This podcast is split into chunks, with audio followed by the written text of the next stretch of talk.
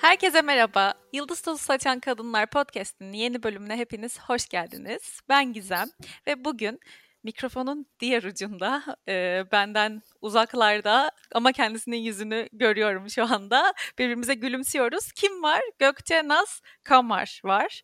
Gökçe adını kullanıyorsun değil mi? Hı hı. Tamam. O zaman Gökçe diye hitap edeceğim.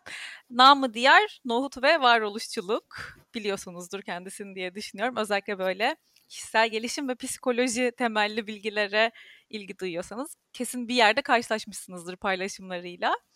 Merhaba Gökçe. Öncelikle hoş geldin. Nasılsın? Merhaba, hoş bulduk. Ben iyiyim. Teşekkür ederim. Süper.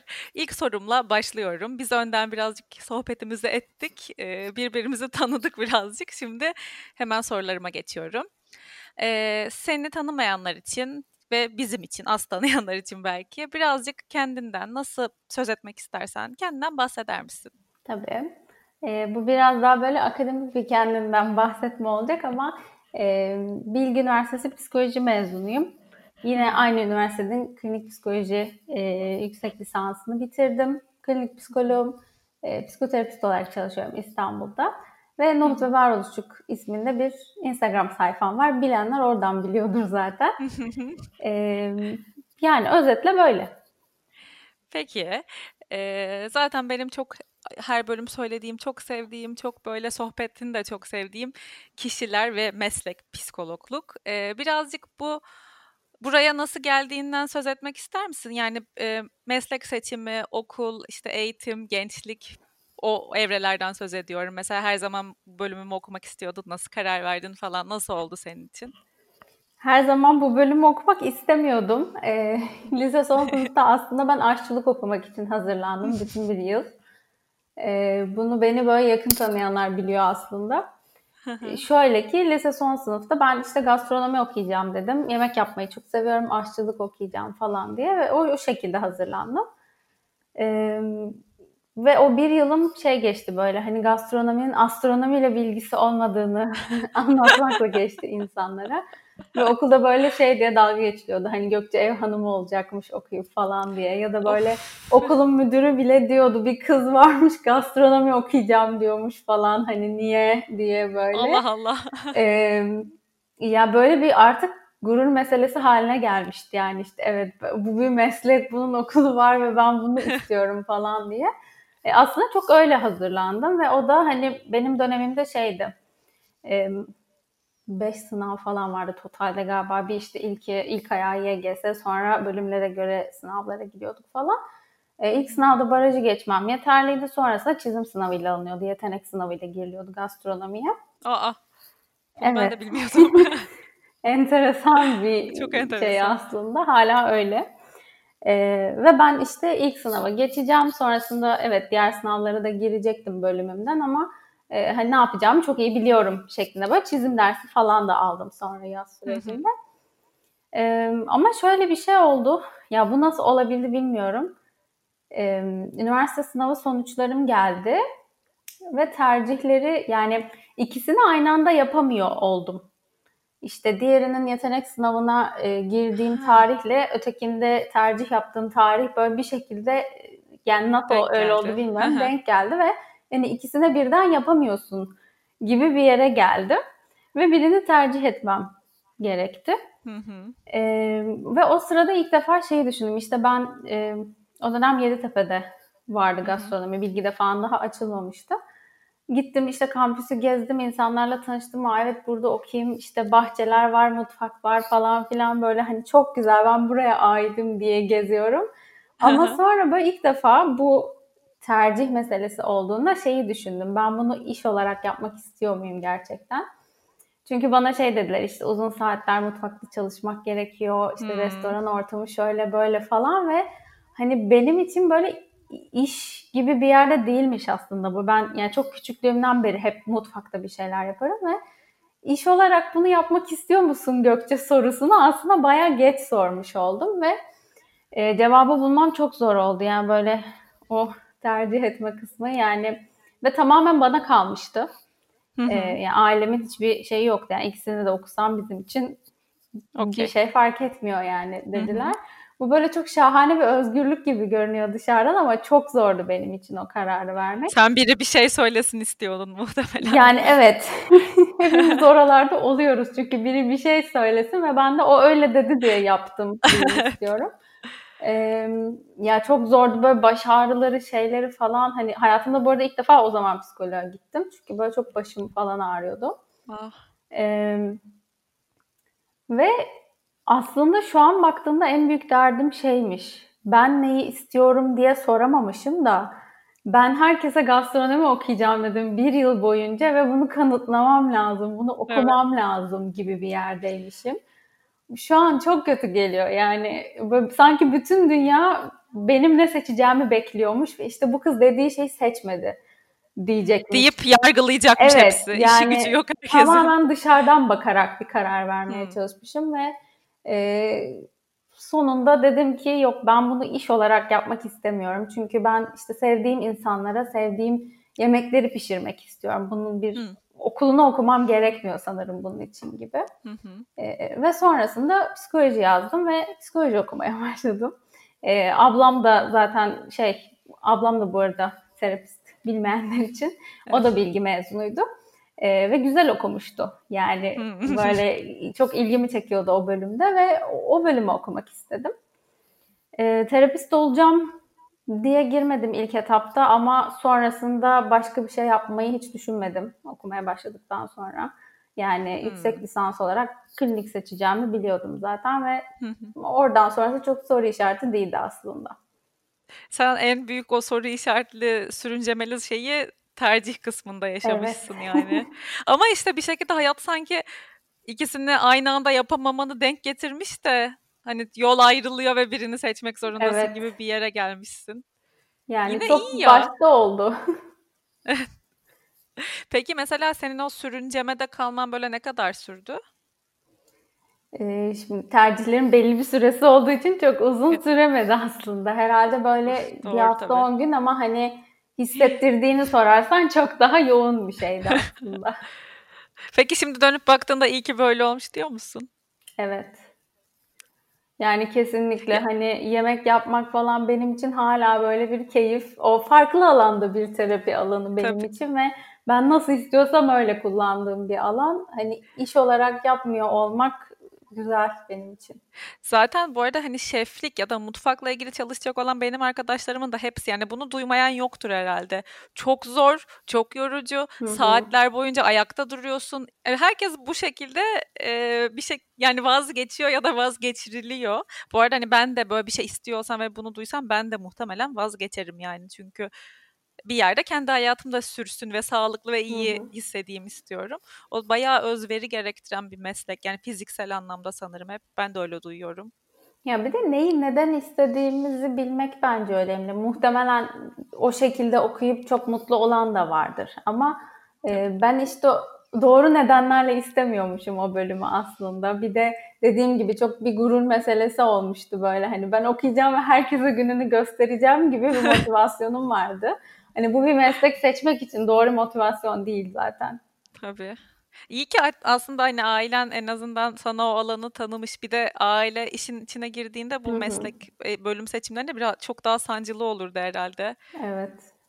Yani karşı tarafına olsaydı, karşı tarafta olsaydı ailen en azından bu sefer iyice bir gurur, sinir hani bir baş kaldırı falan gibi bir şey de olabilirdi. Zor olurdu o zaman. Tabii ki yani en başta belki hiç aşçılık seçmeme bile okey olmayabilirdi yani öyle karşımda evet. dursaydı ailem ama hani o çok büyük bir özgürlük tarafıyla tabii ki özgürlüğün getirdiği bazı sorumluluklar da vardı benim için.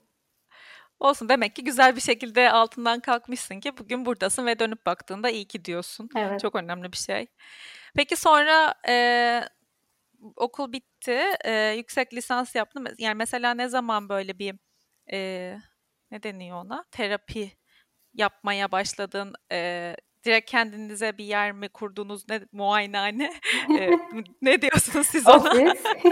Ofis. Nasıl oldu o kısmı? Ee, şöyle ben işte mezun oldum. Mezun olduğum sene zaten bilim sınavlarına girdim ve dediğim gibi yani ben çok emindim Yüksek. o sırada sonrasında o alanda çalışmak istediğimden. E, ve o yılda gir, girebildim. Hı hı. E, ne zaman başladı? Yüksek lisansın ikinci yılında stajyer olarak, psikolog olarak zaten çalışmaya başlıyorduk biz ve hı hı. bayağı dan diye başlıyorsun. yani bütün o süpervizörlerle vesaire ama e, hani kontrollü bir şekilde ama bayağı terapist olarak çalışmaya başlıyorsun iki yıl, ikinci yıldan itibaren. E, o iki yılın tamamı öyle geçti. Sonraki sene biz ofisi kuralı 3 sene oldu işte geçtiğimiz Ağustos'ta. Ee, hı hı. Bu arada şey de enteresan yani ben hiç kendi ofisimi kuracağımı düşünmedim bu işi yapmaya karar verdiğimde. Ee, benim ablam da akademisyen olmak istiyordu, terapist olmakla hiç ilgilenmiyordu bölüme girdiği zaman. Ah. Ee, ve ama o da bir şekilde yani iki yüksek lisans yaptı ve sonra dedi ki yo ben bu alanda devam etmek istiyorum. Ee, ve bir şekilde böyle hayat bizi oraya getirdi. Yani bir gün böyle ofis bakıyorduk. Sonra ofisimiz oldu ve aa evet ofisimiz oldu. Biz bu işi böyle yapacağız gibi bir yere gelmiş olduk. Ee, çok karar vererek olmadı aslında. Sadece böyle düşünmeye başladık ve sonra hayat bizi oraya getirdi. Akış. Evet aynen akış. Takip ettik biz yani. Ama şu an memnunsun böyle evet. yapıyor olduğundan değil mi? Ne güzel. Harika.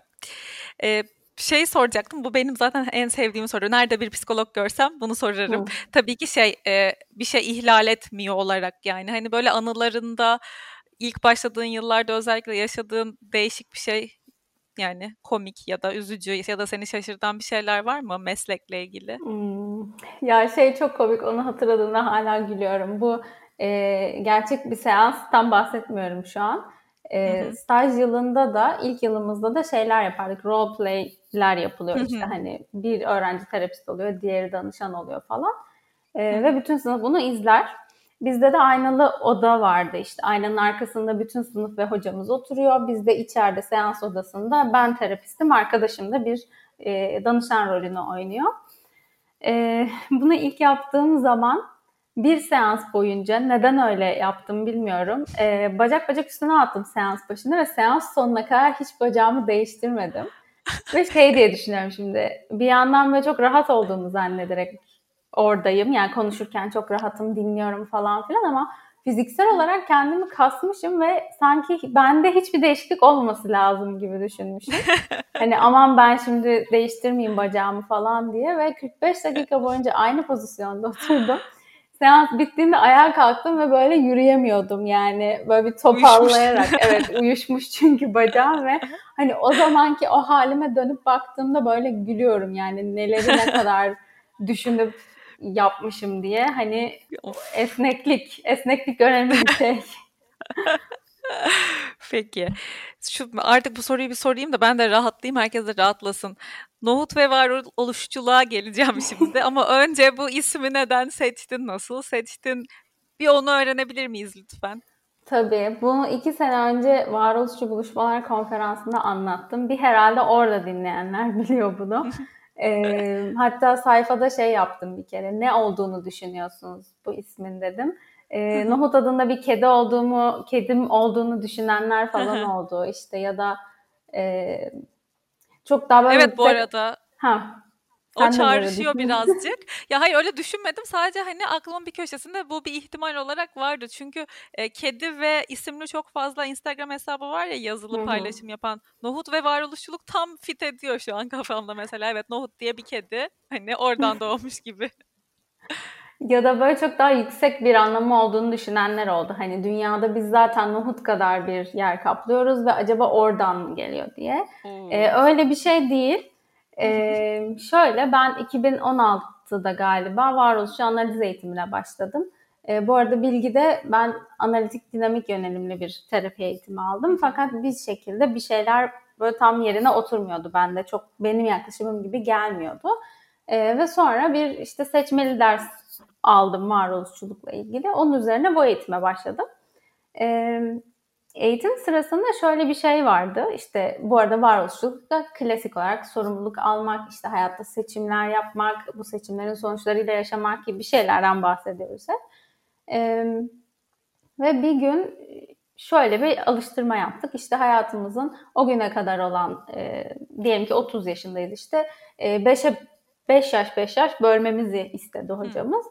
Ve bu 5 e, yıllık e, dönemlerde işte hayatımızı etkileyen olaylar, e, en önemli olayları yazmamızı istedi.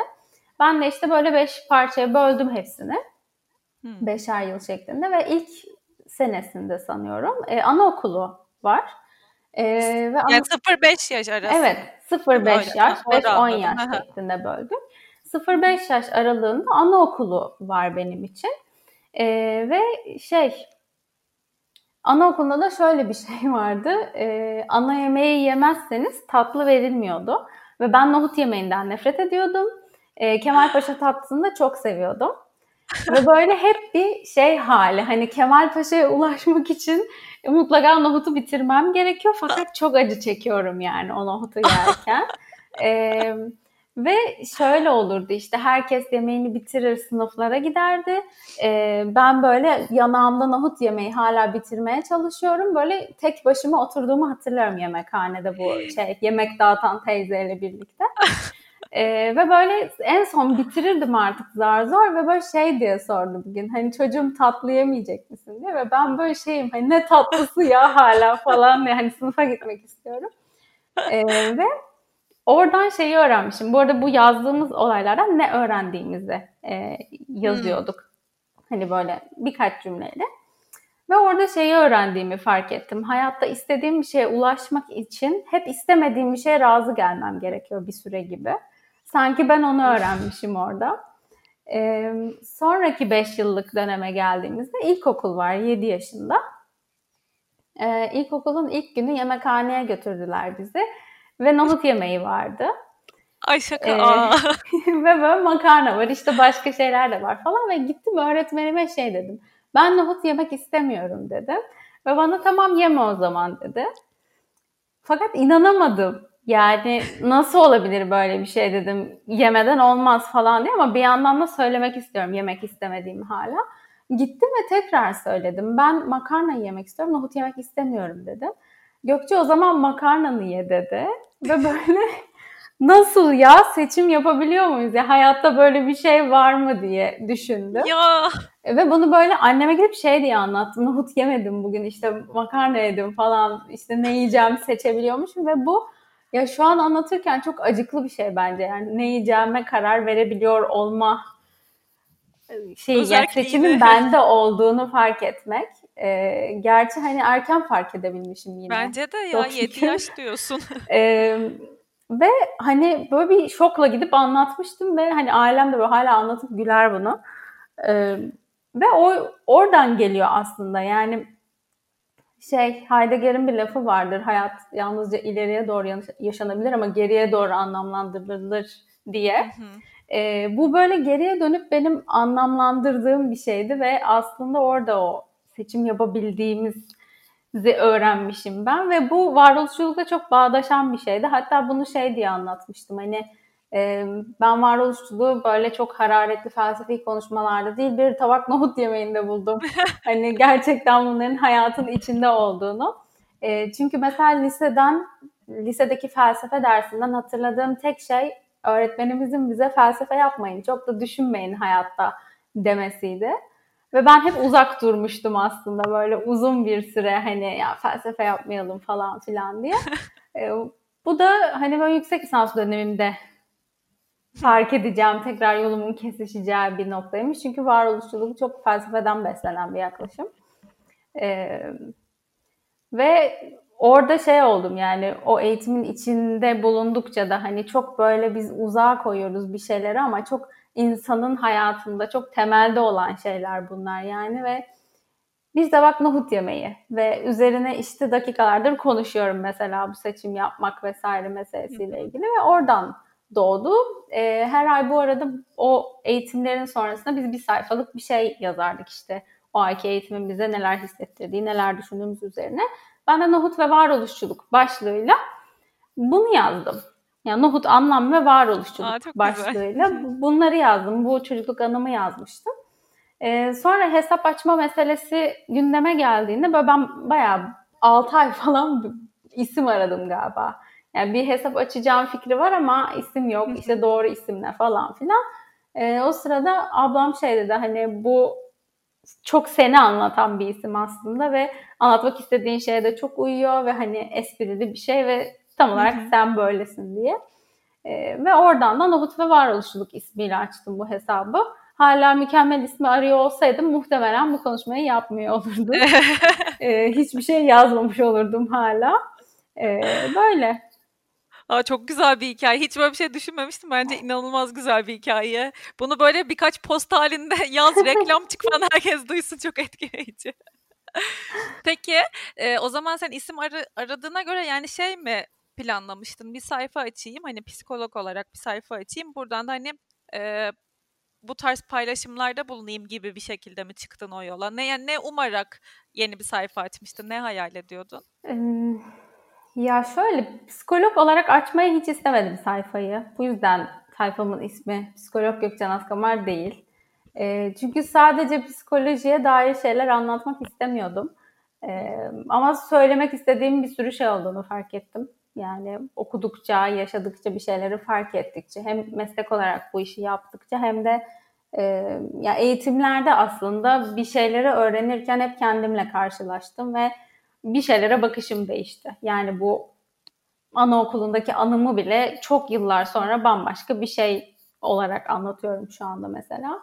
E, ya bunları anlatmak istediğimi fark ettim insanlara veya işte felsefe yapmanın, felsefe okumanın, bir şeyleri sorgulamanın ya da düşünmenin öyle çok ötelenecek, çok elit şeyler olmadığını anlatmak istedim. Tabii. O dönem özellikle çok öyle bir motivasyonla yola çıktım. E, fakat bir yanım şey diyordu yani herkes her şeyi yazdı Gökçe ve daha ne yazılacak diyordu. çok böyle bu da çok klasik bir şey. Bir bir şey yaz, yazmak isteyen insanların mutlaka aklından geçiyor galiba bu. Evet. Ee, bir yanında çok öyle diyordu ama ya anlatmak isteğim ağır bastı. Ee, şeyleri anlatmayı hiç istemedim. İşte patoloji, psikolojideki o tanılar vesaire ki zaten varoluşçulukta öyle bir konsept yok. Ee, bir patoloji kuramı yok varoluşçulukta. Ya çok hayata dairdi ve ben şeye şaşkınlıkla yola çıktım. Hani bu kadar hayata dair olan bir şeyin bu kadar ötelenmesi ya da bu kadar sanki bize uzakmış gibi gösterilmesi hoşuma gitmedi ve bunu anlatmak için yola çıktım. Peki ne kadar oldu sayfayı kuralı? Kaç ee, sene? İki sene oldu. Tam tarihini de biliyorum. 21 Temmuz 2018. Peki ne, neden biliyorsun? Özel bir gün mü? O da şöyle oldu. Bu Nuhut ve Varoluşluluk olsun tamam adı dedikten sonra ben yine bir süre daha hiçbir şey yapmadım. E, ve bir arkadaşımın e, şey yani düğün dedi böyle sahilde düğün kutlaması gibi bir şey yapıyorduk. E, ve hatta o da yıldız saçan kadınlarımdan biridir. Yani Ekin Özel bilmiyorum takip ediyor musun? E, Yok. Oraya gittik ve Ekin şey yapmıştı. Böyle tüplerin içerisine işte kum koymuş ve bir herkese bir mesaj yazmıştı. E, benim çektiğimde de şey yazıyordu. Zamanı gelince anlayacaksın yazıyordu. E, bu da 14 Temmuz bir hafta öncesi. Ve ben böyle güldüm işte anlamadı falan diye böyle dalga geçtim hatta. Çünkü hala böyle yapmıyorum. Hiçbir adım atmıyorum sayfayı açmak için falan. E, ve sonraki hafta bir şekilde böyle bir gün dedim ki yani hani söylemek istediğim şeyler var. E, ve kendimi daha ne kadar durduracağım bununla ilgili. Ve tam bir hafta sonra dedim ki evet zamanı geldiğinde anladım ve bu sayfayı açıyorum bugün diye açtım. E, hatta ilk posta şeyle ilgili hani mükemmel zamanlama diye bir şey yok aslında hani. E, Hemen tam hayatından beslenen bir şekilde girmiş. Yani evet. Böyle biraz da kusurlu bir fotoğrafla aslında şey yaptım. Hani bir manzara ama arabalar var altında ve dedim ki yani o arabalar orada ve e, işte o köprünün ayakları var ve bu da böyle bir şey, böyle bir başlangıç diye. E, yani nasılsa öyle başladı.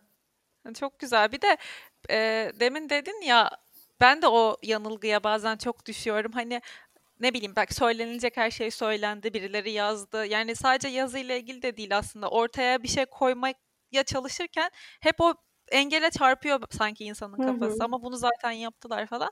Ben sadece son zamanlarda şeyi fark ettim. O bana çok yaradı yani herkes benden birkaç tane yok dışarıda yani be, benim ne bileyim çarpı bir milyon değil ki dışarıdakiler. Herkesin hayatı, yaşayış biçimi, ilgi alanları o kadar farklı ki benim bunu zaten herkes söyledi dediğim şeyi aslında benim takip ettiğim insanlar söylüyor belki. Benim araştırdığım, okuduğum insanlar ama onu araştırmayan birinin önüne benim yazdığım şey, benim söylediğim şey çıktığında belki wow oluyor.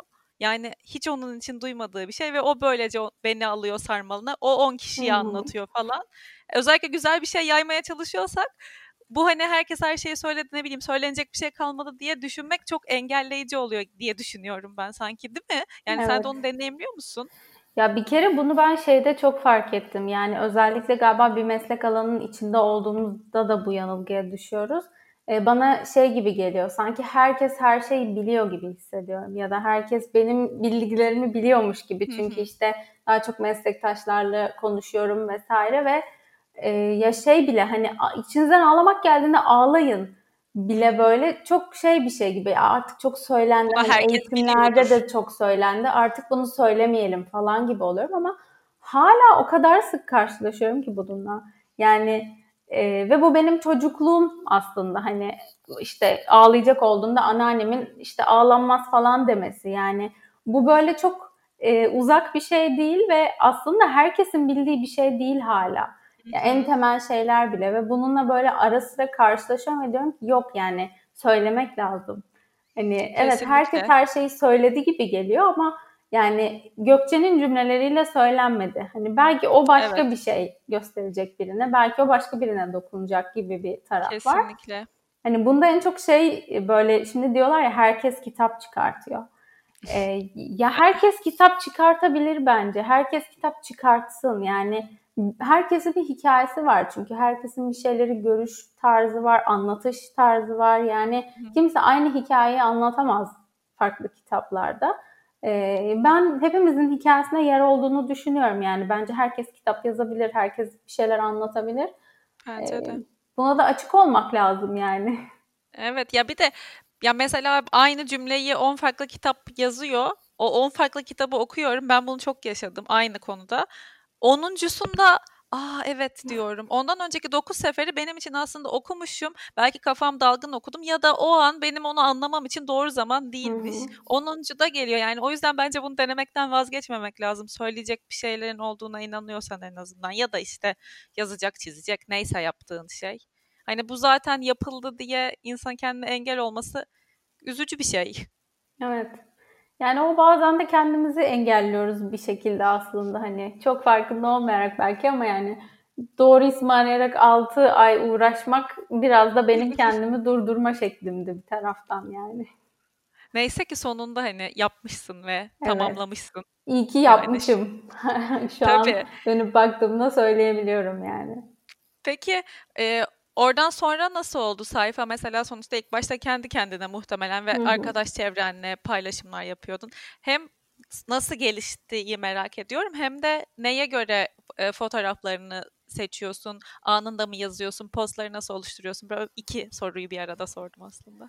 Ee, nasıl ilerledi? Başta dediğin gibi çok daha böyle yalnız küçük bir gruptu o.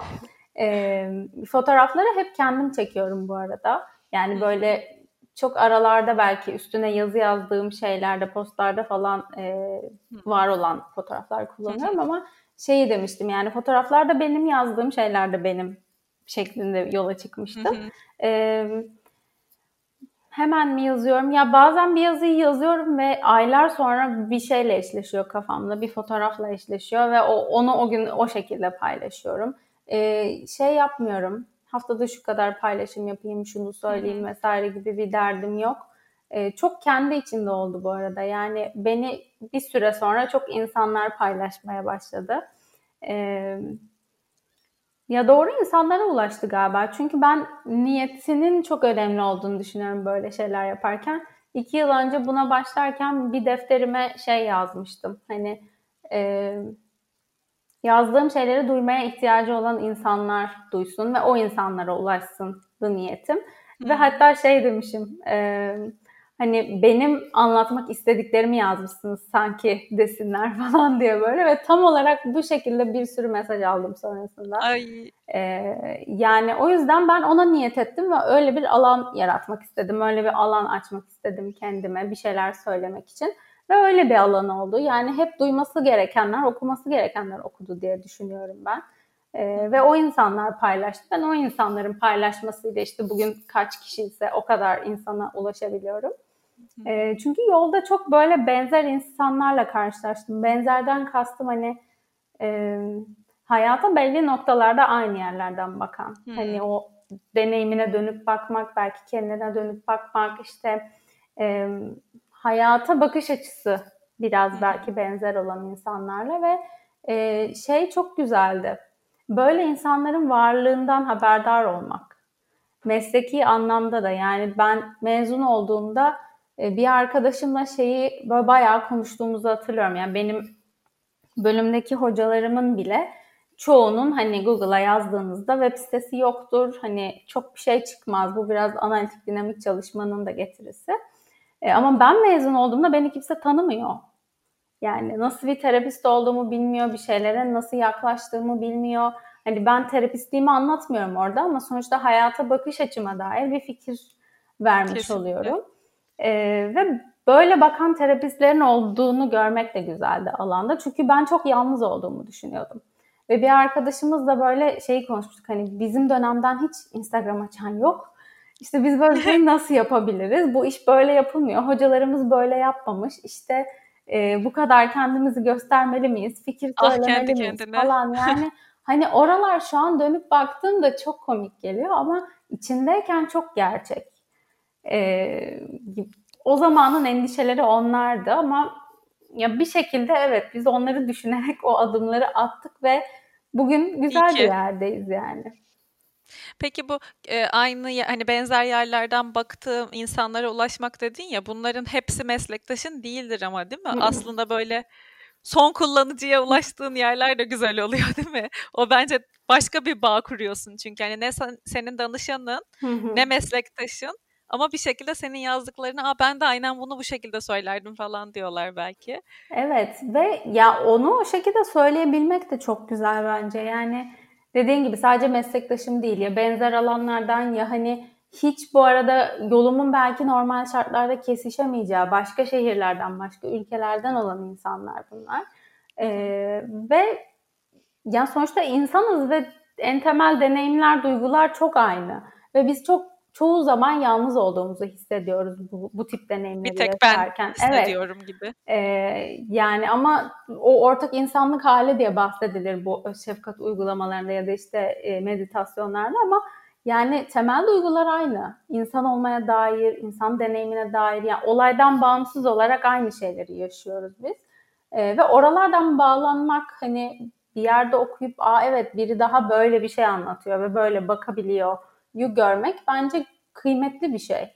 Kesinlikle. Hele de işte böyle hani fikrine güvendiğin bir şekilde e, saygı duyduğun, verdiği bilgilere ya da şahsına kişilerin e, yani senin gibi bir sürü böyle hani değerli psikolog var paylaşımlar yapan. Onların böyle senin o duygunu e, onaylar demeyeyim de ne denir hani gör, gören e, paylaşımlar yapması bir yerde hem kendini başkalarıyla bir birleşik hissettiriyor belki bir de güvenli geliyor ya hani bunun içinden de çıkarım ben hani bununla baş edebilirim bir şekilde gibi hissettiriyor. Hı hı. Özellikle zor duygularla ilgili hani yazılan çizilen konularda. Evet.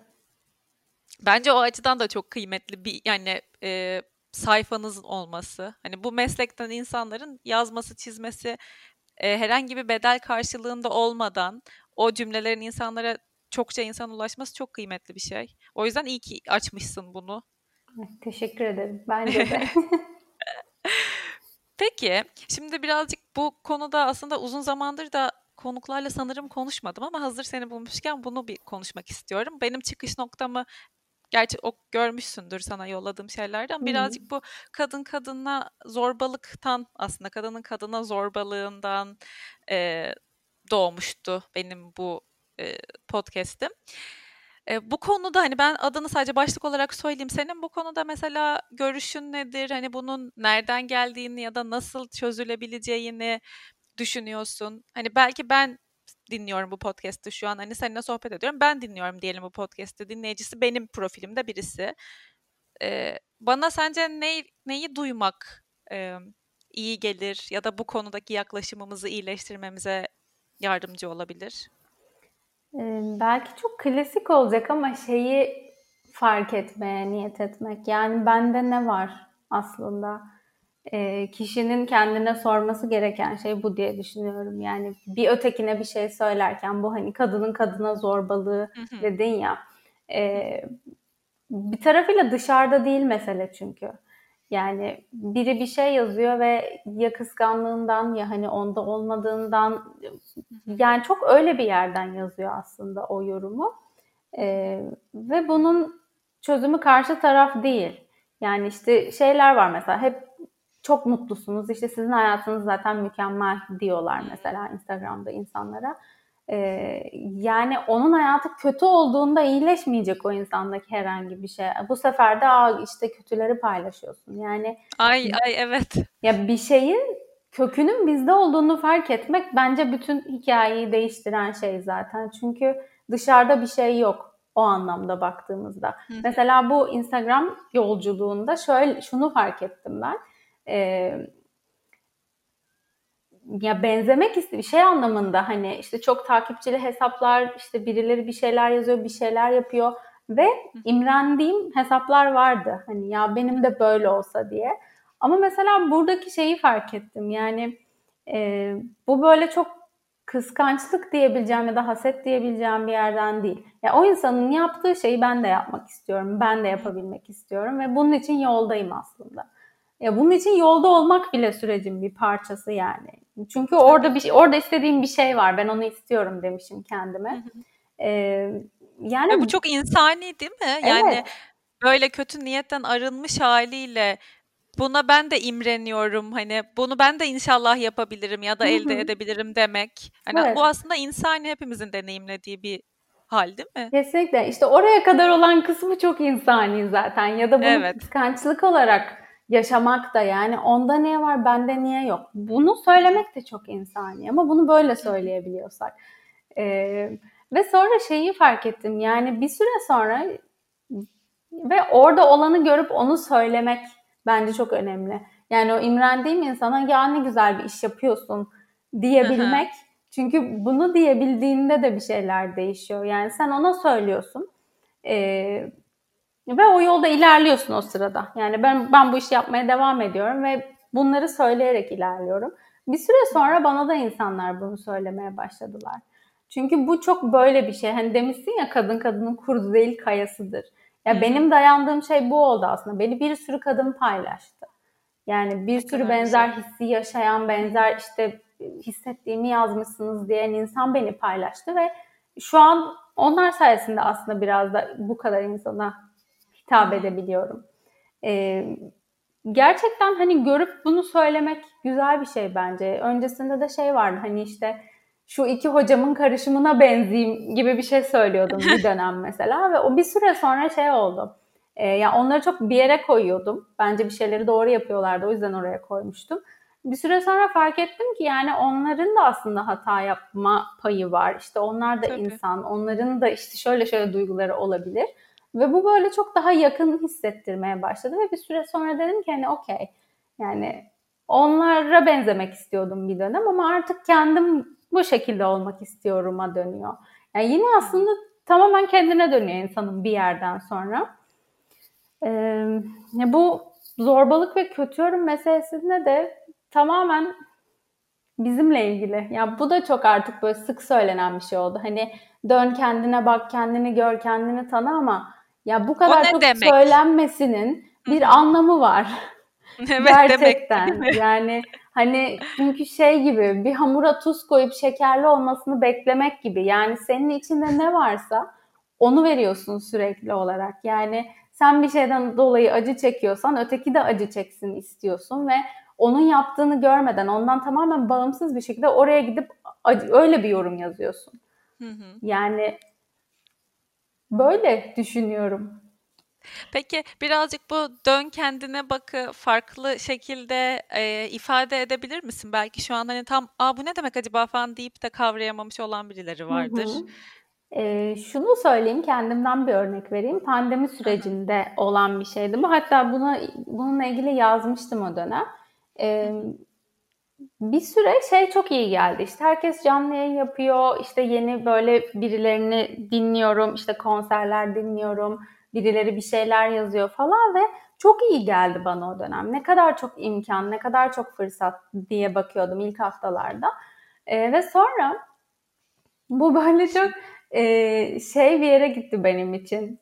Öfkelenmeye başladım. Bu her canlı yayın şeyinde, uyarısında işte bilmem kim canlı yayına başladı falan gibi.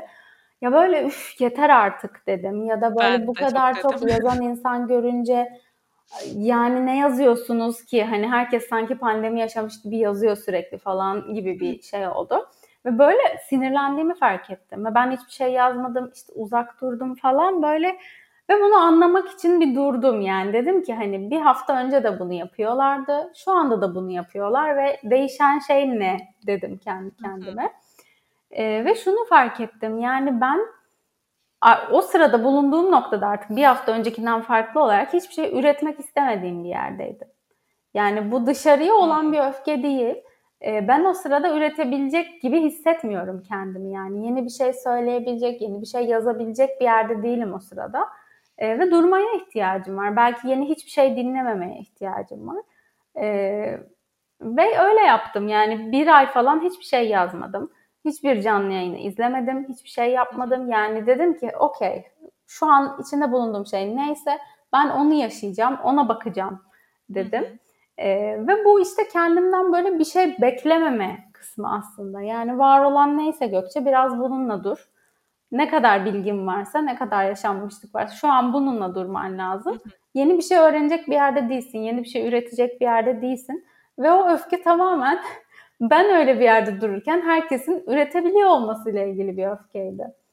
Ve sen bunu görmüş oldun onu evet. dönüp baktığında aslında kendinle ilgili. Yani bu çünkü A'nın B'nin sürekli canlı yayın yapmasıyla ilgili bir şey değil. Yani her, dünyada herkes bunu yaptı. Çünkü ben evet. dünyadaki herkese öfkeli olamam o sırada. Mümkün değil yani tanımıyorum bile o insanları ama e, bu çok benimle ilgili. O yüzden kendine dönmekten kastım bu. Yani bir duygu yükseldiğinde içimizde o işte içeriden yükseldiği için bir içeri dönüp bakmaktan bahsediyorum aslında. Yani benim için farklı olan ne oldu? Şu an niye böyle hissediyorum? Evet çok bence çok da şey anlaşılır bir örnek oldu. Yani bununla ilgilenen birisi varsa bu örnekle böyle kafasında pekiştirecektir. Çünkü sonuçta sen pandemide belki bir şeyler üretmekten ya da canlı yayın örneğinden çıktın ama bu hani hem kadın kadına dediğim şeyde de uyuyor ya da hani her herkesten herkese türlü e, sinirlendiren ya da bir uyaran olduğunda hani her e, senaryoya uyarlanabilir bir şey bu bakış Hı-hı. açısı. Hani bende ne değişti? Ben neden bunu hissediyor olabilirim falan. Orada da tabii kendi kendine dürüst olmak önemli değil mi? Hani sen yine de belki o sırada bir şeyler üretmediğini fark etmeyi reddedebilirdin. Hani kuvvetle böyle hı hı. yüksek bir belki egodan bir yerden böyle neden bu insanlar canlı yayın yapıyor sürekli falan deyip o sinir baloncuğunun içinde de kalabilirdin. O da işte bir seçim değil mi? Tabii yani bir süre oradaydım zaten. E, kendine dürüst olabilmek ya oldukça gelişen bir şey bu kas gibi çalıştırdıkça gelişiyor. E, işte orada kalma süremi kısaltıyor bu. Ya ben onu fark ettiğimde Aa, tamam burada bir şey var bir dakika deyip dönüp bir sormamı bir bakmamı sağlayan şey aslında o en baştaki hani niyet o ve süreç. o dürüst olma kısmı. Evet işte o bu sanırım burada da hani yine tam buraya geldik onu onun altına çizsek iyi olur. Hani sanki biz insanlar sadece güzel şeyleri hissedebiliriz ve e, kötü bir şey hissediyorsak o hani farklıdır. Başka hı hı. Bir, bir şeydir o ve kötüdür ve bunun olmaması gerekir gibi yaklaştıkça hem kendi kendimize sanki dürüstlükten uzaklaşıyoruz hem de mesela en basit senin bu verdiğin örnekte bile o kadar tatlı ve hani e, içten bir örnek ki bu. Orada o sinirli, garip ne bileyim neyse işte alt metni altındaki senin için bu bir başkası için işte kıskanmak olabilir. Başka bir öfke sebebi olabilir. Onu görmeye açık olmak aslında çok önemli. Evet hani ben sevinç gözyaşı dökebildiğim gibi üzüntüden de gözyaşı dökebiliyorum. Evet dönüp baktığımda bu benim gerçekten şu an ne kadar tembel olduğumu atıyorum işte. Ne kadar üşengeç olduğumu bana gösteriyor. Hani ne kadar isteksiz ne bileyim motivasyonsuz olduğumu bana gösteriyor ve bu okey hani değil Hı-hı. mi?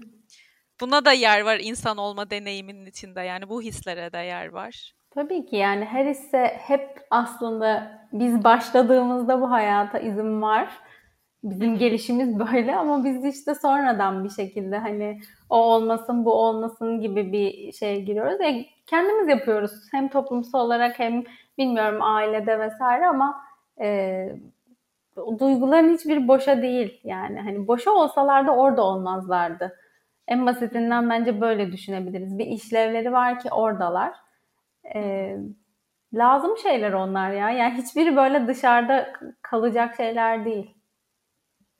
Tamam peki. Hepsini kabul ediyoruz ve e, geldiğinde bir kendimize dönüp bakıyoruz. Bu bölümden kulağımıza küpe olan bu kalsın. Şu kendine dönüp bakma kısmı kalsın bence Hı-hı. kesinlikle. O zaman ben bir de şeyi sorayım. Çünkü tam bununla ilgili bu aralar hem okuyorum hem de dinlediğim şeylerde de orada böyle bir te- şey oluyorum hani. Aa bununla ilgili düşüneyim oluyor kafam. Ee, acı yani e, kişinin acıyla olan ilişkisinden bahsediyorum. Bu demin söylediğim e, yerden aslında demeye çalışıyorum. Hani acının e, çok genel bir soru olacak ama sen nasıl ifade etmek istersen aslında acı ya da acının kapsadığı başka belki daha farklı duygular, farklı frekanslarda duygular vardır. Onlarla kişinin sağlıklı bir ilişki kurması nasıl oluyor? Nasıl olmalı sence? Bence bunun en temel kısmı sanırım acının var olduğunu kabul etmek. Ee, şöyle bir şey de bu öz şefkatli farkındalık eğitiminde bir arkadaşımız şeyi demişti. Yani acı olmasın istiyorum. Hmm. Çok net benim için. Yani keşke olmasa yokmuş gibi davranmak istiyorum. Neden hep mutlu olmuyoruz demişti ve e, ama bir yanıyla aslında var. Yani sanırım ilk aşaması o yüzden acının var olduğunu kabul etmek. E, ya yokmuş gibi davrandığımızda yok olmuyor çünkü. Hı. Ve şeyin Dostoyevski'nin sanırım bu insanın anlam arayışında bir şeyi vardı. Onun söylediği bir şeydi. E, en büyük korkum acılarıma değmemekti sanırım. Ve öyle yani mutluluğa ne kadar değiyorsan acıya da o kadar değmek aslında. O kendine dürüst olmak dedin ya.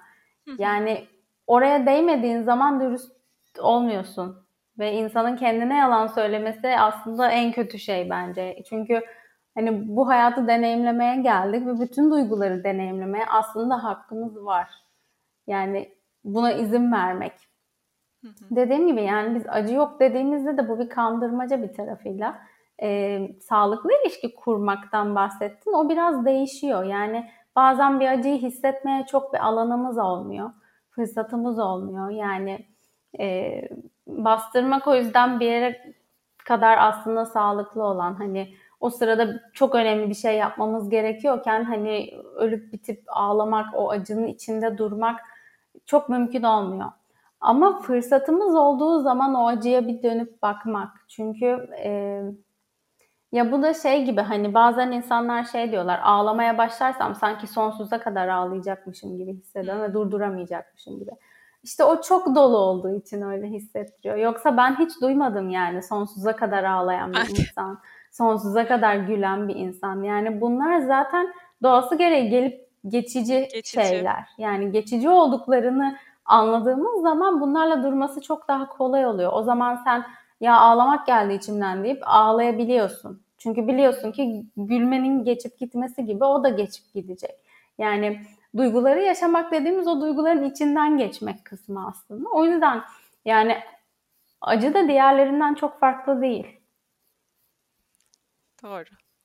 Güzel bir hani çok geniş bir soruya güzel toparlayıcı bir cevap oldu. Teşekkür ediyorum. Bu bu aralar çünkü çok benim gündemimde hoşuma gidiyor. Yani bununla ilgili kendi kendimde ben de fark ettim. Hani okuyorum, ediyorum, araştırıyorum ama sanki acı dediğim bu arada sadece hani büyük bir acı olması gerekmiyor. Hı-hı. O an için sıkıntı hissettiğim, rahatsızlık duyduğum bir şeye ben geniş anlamda acı dedim. Hani acı adını verdim.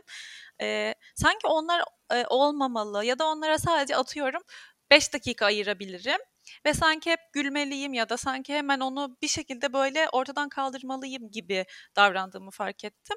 O yani benim için birazcık dönüştürücü oldu diyebilirim sanırım. Hani onun farkına varmak. Bunu yo yani hani basit bir mesela dizinin bir yerinde bir şeye kahkaha atmam kadar küçük bir sevinç belirtisi nasıl normalse hı hı. tam tersi ne bileyim küpemin tekini kaybettim diye de birazcık canım sıkılabilir yani hani delirmediğim sürece kendimi yerden yere atmadığım hı hı. sürece yani ona da izin verebilirim gibi onu fark ettiğim için böyle bundan da birazcık konuşmak istedim. Belki o anlamda şey bir işaret olabilir. Bu e, hani dedin ya bir anda gülmek gibi hani bir anda evet, üzülüp geçmek. E, eğer zaten geçmiyorsa ve çok uzun sürüyorsa bu bir işaret Hı-hı. olabilir. Belki bir destek almak, bir yardım almak için. E, çünkü o acı şey gibi yani o zaman o 5 dakikalık o sırada olan bir şeye dair bir acı değil demek yani daha büyük bir şey ve e, belki başka bir yerde bir yardım alarak bir yerde anlatarak yani onun iyileşmesi için başka bir şeye başvurmak gerektiğini gösteriyor olabilir. Hmm. Çünkü çok doğru evet. Evet yani 5 dakika ağlamak veya bir saat ağlamak hadi ya da günlerce içinden çıkamamak hani dedin ya acıyı yaşamak ve bitirmek kısmı ya da acıyla olan ilişkimiz. Yani bitmiyorsa orada başka bir şey var demektir zaten. O kadar uzun sürüyor olması. Yani altında başka bir hikaye olabilir. E, o da aslında bir işaret. Yani bu, buna bir bak, bununla ilgili bir şey yap, yapman gerek. Yani buna dair bir işaret veriyor. O yüzden de çok gerekli zaten hissetmek, hissetmeye izin vermek. Bize bir şeyleri anlatıyor çünkü. Evet süper. Teşekkür ediyorum. Ee, yavaş yavaş son sorularıma doğru ilerliyorum artık. Şimdi bir şey soracağım. Sen normal rutininde motivasyonunu kaybediyor gibi hissettiğinde ne yapıyorsun? Biraz duruyorum. kaybetmiş vaziyette. Ee, ya çok böyle hemen bir şeyler yapmıyorum açıkçası. Çünkü zaten motivasyonumu kaybetmiş oluyorum o sırada. Ee, kendimi çok iteleyip bir şey yapmıyorum. Biraz böyle içinde duruyorum o halin.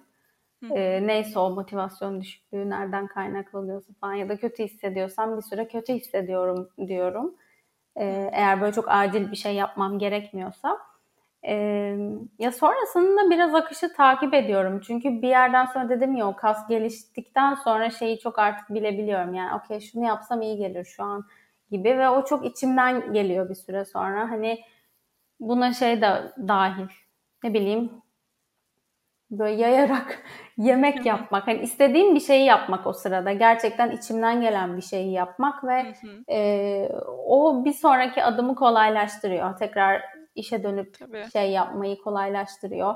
Yani bu açıp bir dans etmek olabilir, yürüyüşe gitmek olabilir. Hani bu tarz böyle galiba daha evet kendime iyi gelen şeyleri e, yapıyorum. E, hani bunu yapmam lazım gibi bir şey bende Heh. çalışmıyor.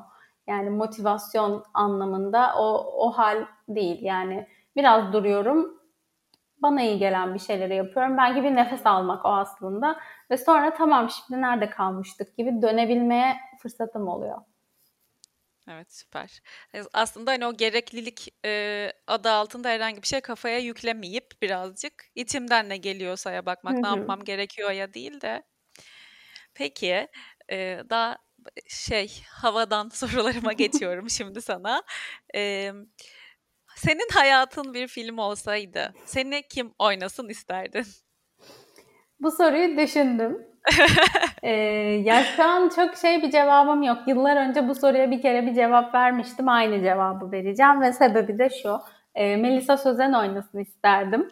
Aa. Bu arada son oynadığı diziyi izlemiyorum. Yani bilmiyorum şu an nasıl bir şey hiç var. Hani, mi? Herkes bahsediyor ya onun olduğu kısmı hiç izlemedim. Yani o diziyi izlemiyorum.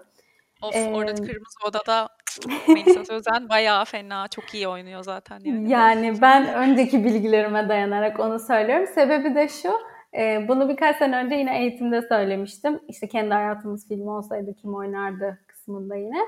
E, şundan dolayı böyle Melisa Sözen benim için en azından e, dışarıdan daha soğuk görünen biri.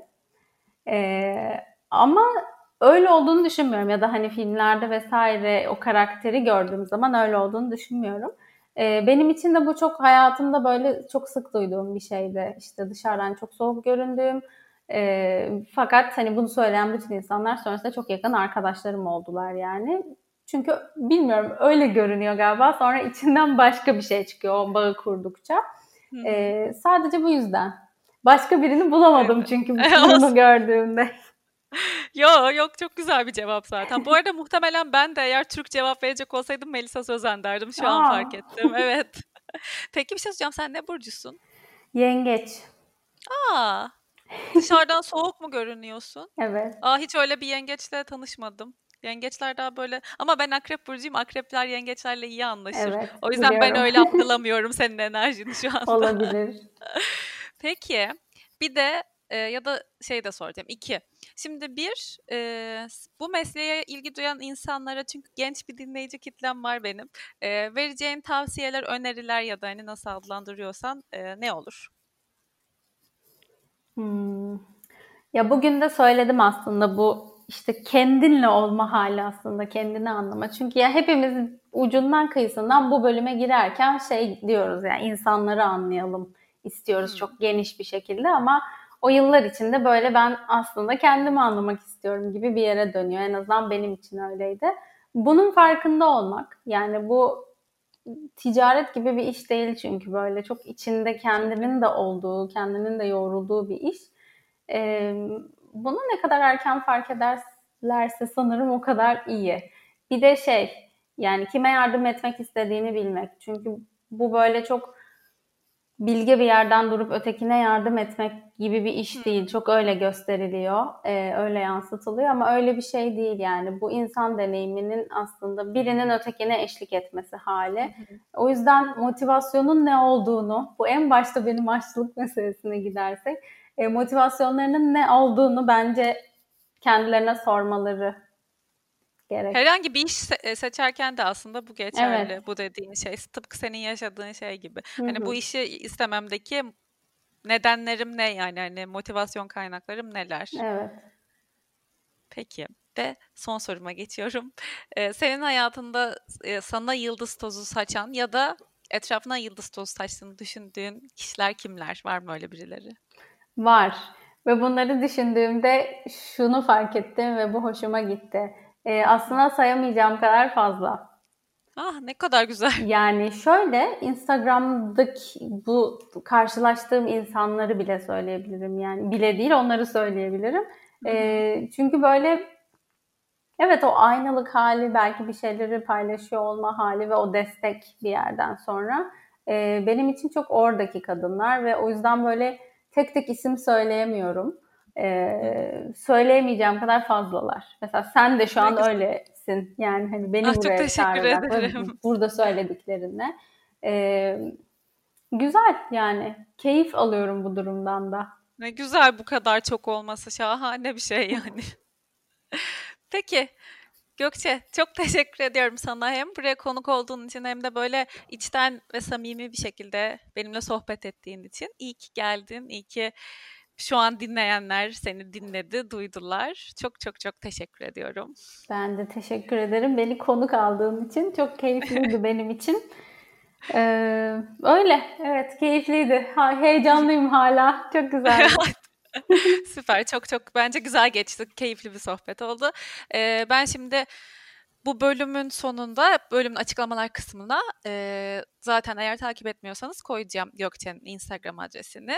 E, Oradan gidip bakabilirsiniz postlarına ya da kendisiyle belki mesaj atarsınız. Söylediği bir şeyler vardır hoşunuza giden.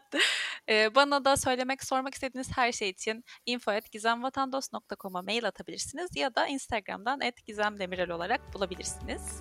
Dinlediğiniz için çok teşekkür ederim. Bir sonraki bölümde görüşmek üzere. Hoşçakalın.